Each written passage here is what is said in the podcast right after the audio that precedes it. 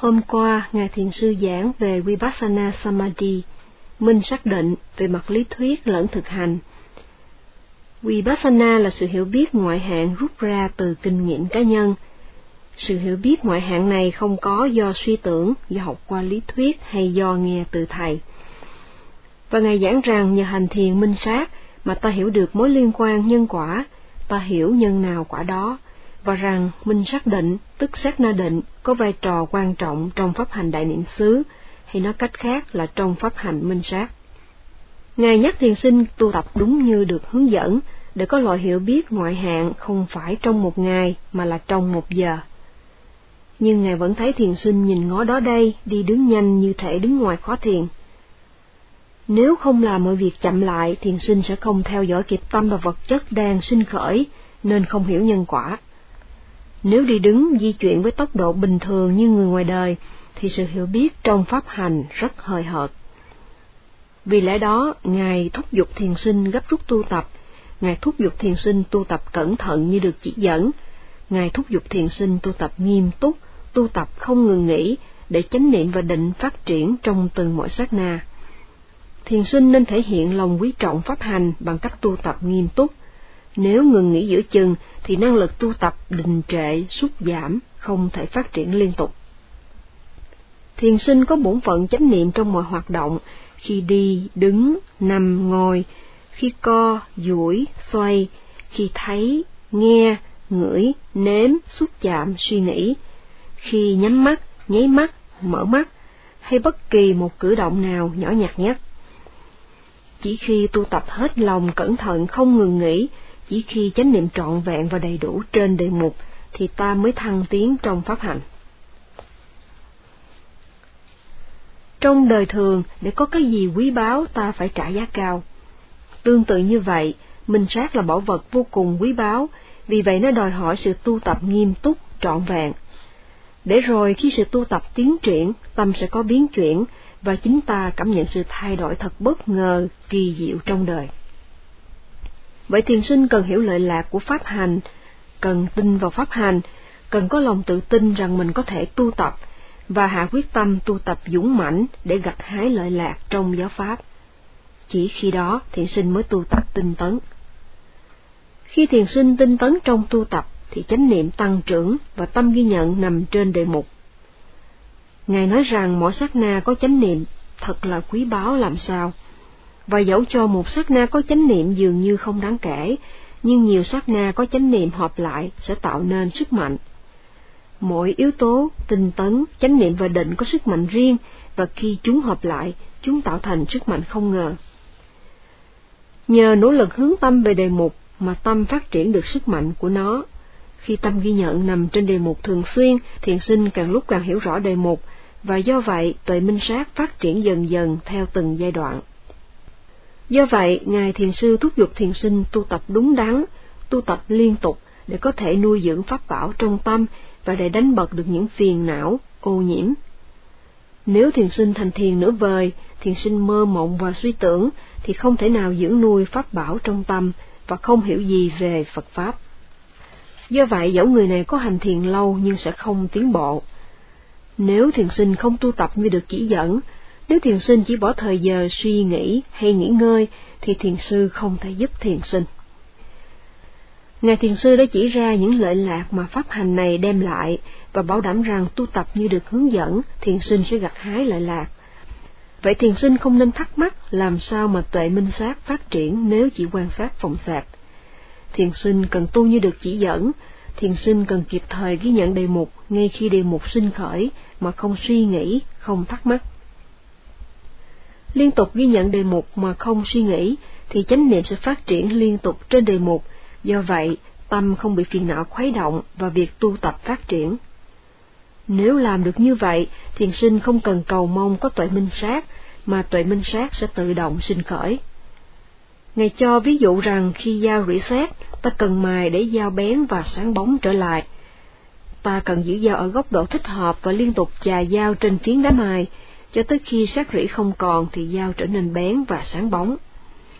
Người mài dao không cần cầu mong dao sáng bén, mà chỉ cần để dao ở vị trí thích hợp và liên tục mài, thì dao sẽ tự động sáng bén. Tương tự như vậy, thiền sinh không cần cầu mong tuệ minh sát sinh khởi, mà chỉ cần liên tục đưa tâm về đề mục và ghi nhận đề mục, sao cho tâm ghi nhận trà sát trên đề mục liên tục trong từng mọi sát na, thì sẽ có sự hiểu biết dù chỉ trong một giờ. Khi chánh niệm được duy trì, khi tâm ghi nhận nằm trên đời mục liên tục, thì những phiền não, ô nhiễm không xen vào tâm, do vậy ta có sự hiểu biết đề mục rõ ràng và tâm sắc bén, sáng ngời. Khi sự hiểu biết và trí tuệ phát triển lớn mạnh trong từng giai đoạn, thì ta hiểu sự thật, ta tin rằng pháp hành này là đúng, và do vậy ta dũng mãnh tu tập hơn. Vào lúc này khi kinh nghiệm những khó khăn hay cơn đau, thiền sinh quyết tâm quan sát cơn đau mà không sợ hãi, không thối lui. Khi thiền sinh phát triển tinh tấn dũng mãnh trong từng sát na, chánh niệm bỗng lớn mạnh và thiết lập chặt chẽ trên đề mục, thiết lập liên tục trên đề mục. Nhờ vậy, sát na định và minh sát định lớn mạnh, do đó ta hiểu được bản chất của tâm và vật chất, ta hiểu nhân quả, ta hiểu được đặc tính vô thường, khổ và vô ngã. Và khi tuệ minh sát phát triển dần, nó sẽ trở nên chín mùi và thiền sinh gặt hái đạo quả. Nếu làm đúng như được chỉ dẫn, thiền sinh sẽ tự có câu trả lời, và trình pháp chỉ để thiền sư biết rằng thiền sinh có làm đúng như được hướng dẫn hay không. Ví như trong trường, học trò được cho bài tập về nhà làm, và ngày sau học trò phải đưa cho thầy bài giải. Nếu trò giải toán đúng thì được điểm, nếu trò chỉ ghi đáp số mà không giải, thì thầy sẽ nghi ngờ rằng trò không thực sự giải toán. Tương tự như vậy, khi thiền sinh chỉ trình những gì mình suy tưởng, thì thiền sư hiểu người này đã không bỏ thời gian làm bài, không tu tập như được chỉ dẫn. Ví như học trò giải toán đúng cách thì mới có đáp số đúng, thiền sinh phải tu tập cẩn thận trong từng phút giây như được chỉ dẫn thì mới có thể kinh nghiệm đề mục rõ ràng. Nhờ thiền tập nghiêm túc đúng như chỉ dẫn mà ta loại trừ được phiền não, ta đánh bật phiền não, ta phát triển trí tuệ. Khi phiền não bị loại trừ và trí tuệ phát triển, thì ta có đức tin nơi pháp hành và sự tự tin nơi bản thân, do vậy ta càng tin tấn hơn. Vào lúc đó ta hiểu rằng, khi sức mạnh của tâm phát triển, nó đem đến cho mình nhiều lợi lạc đáng kể.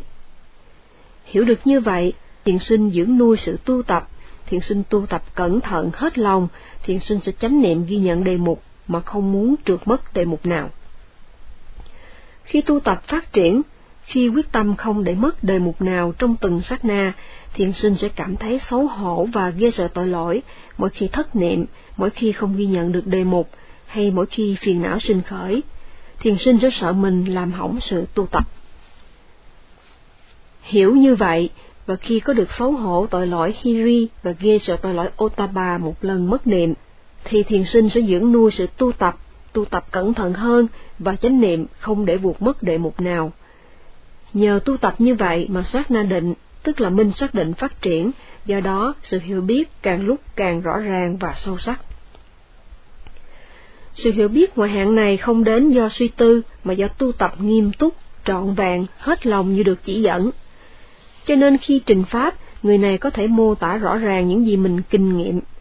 Và nhờ kinh nghiệm đề mục rõ ràng, người này sẽ không còn thắc mắc, hoài nghi. Nếu không chánh niệm liên tục, nếu có nhiều khoảng hở trong chánh niệm, nếu thất niệm thường xuyên thì ta không theo sát đề mục, do vậy không hiểu rõ ràng mà chỉ suy nghĩ miên man.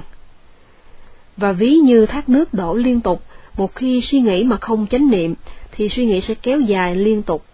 Do vậy, thiền sinh này chỉ trình toàn là những suy tưởng vô bổ, thiền sinh này không tháo gỡ được hoài nghi thắc mắc, và thiền sư sẽ biết rõ người này không chịu tu tập nghiêm túc, không tu tập như được chỉ dẫn nhưng khi thiền sinh tu tập được nghiêm túc thì sẽ trình pháp rõ ràng và không còn thắc mắc hoài nghi. Với thiền sinh này, chẳng cần ai nhắc nhở tu tập, mà kinh nghiệm tu tập của chính người này là động lực mạnh mẽ thúc giục người này tu tập tốt hơn nữa. Để sức mạnh của tâm phát triển, để tuệ minh sát chín mùi, xấu hổ tội lỗi Hiri và ghê sợ tội lỗi Otaba có vai trò thật là quan trọng. Khi xấu hổ ghê sợ vì không giữ được chánh niệm, khi sợ mình làm hỏng sự tu tập của chính mình, thì thiền sinh sẽ ráng chánh niệm để phát triển trí tuệ. Vì vậy, xấu hổ và ghê sợ tội lỗi ví như pháp trắng, trong khi phiền não ví như pháp đen. đồ trắng không nhận sức nóng mặt trời, xấu hổ và ghê sợ tội lỗi, không chấp nhận sức nóng phiền não, mà loại trừ sức nóng phiền não. Nếu ta càng có nhiều xấu hổ và ghê sợ tội lỗi, thì ta càng loại trừ được sức nóng của phiền não và không bị phiền não thiêu cháy. Nếu một giây có một lần xấu hổ và ghê sợ tội lỗi, thì tâm không bị phiền não thiêu đốt một lần. Nếu trong một giờ có 3.600 lần xấu hổ ghê sợ tội lỗi, thì sẽ có 3.600 lần tâm không bị phiền não thiêu đốt.